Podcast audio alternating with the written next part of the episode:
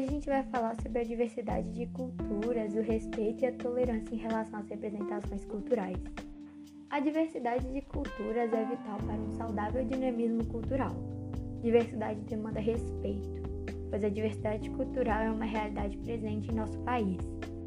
Portanto, temos de ter uma atitude de respeito e de aceitação em relação às representações culturais.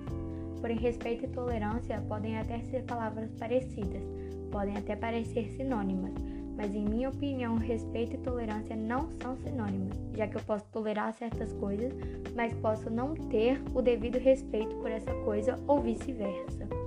Nesse sentido, compreende-se que não se faz educação de qualidade sem uma educação cidadã, uma educação que valoriza a diversidade. Reconheça-se, porém, que a escola tem uma antiga trajetória normatizadora e homogeneizadora que precisa ser revista.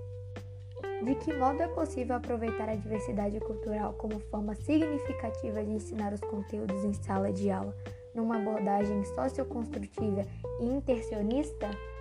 Percebe-se que é possível aproveitar uma forma de diversidade cultural para ensinar uma cultura de paz, uma cultura de respeito à diversidade e à convivência com as diferenças.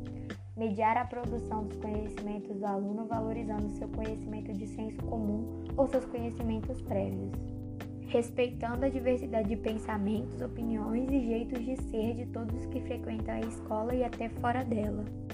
Como entender as relações entre educação e cultura?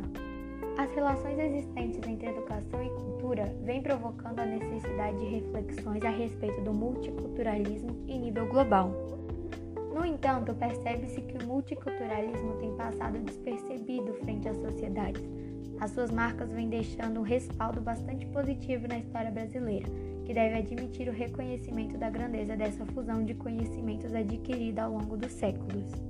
Percebe-se que numa sociedade multicultural como a nossa, igualdade de oportunidade deixa de existir integralmente para todos, ficando excluídos ou à sua margem grupos minoritários, como homossexuais, negros, índios e pessoas de determinadas áreas ou regiões havendo assim a necessidade de uma política que favoreça a integridade de todos, dando ênfase aos reconhecimentos das diferenças.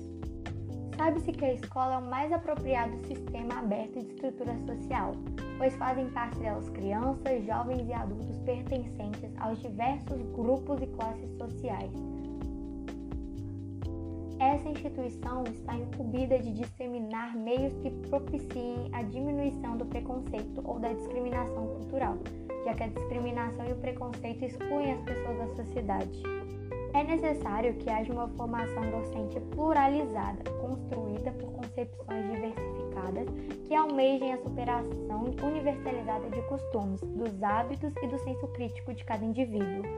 Na atualidade, é comum presenciar em nossa escola cenas de violência de gênero, principalmente de homofobia em relação aos alunos homossexuais, tanto masculino quanto feminino. Porém, isso nos desafia a levar para a sala de aula a questão e o debate sobre questões de gênero, o respeito que deve se ter pelas opções de cada um e a procura por conviver com as diferenças. Seria também muito importante que as questões sexuais e de gênero pudessem ser mais debatidas em sala de aula. Todos merecem respeito.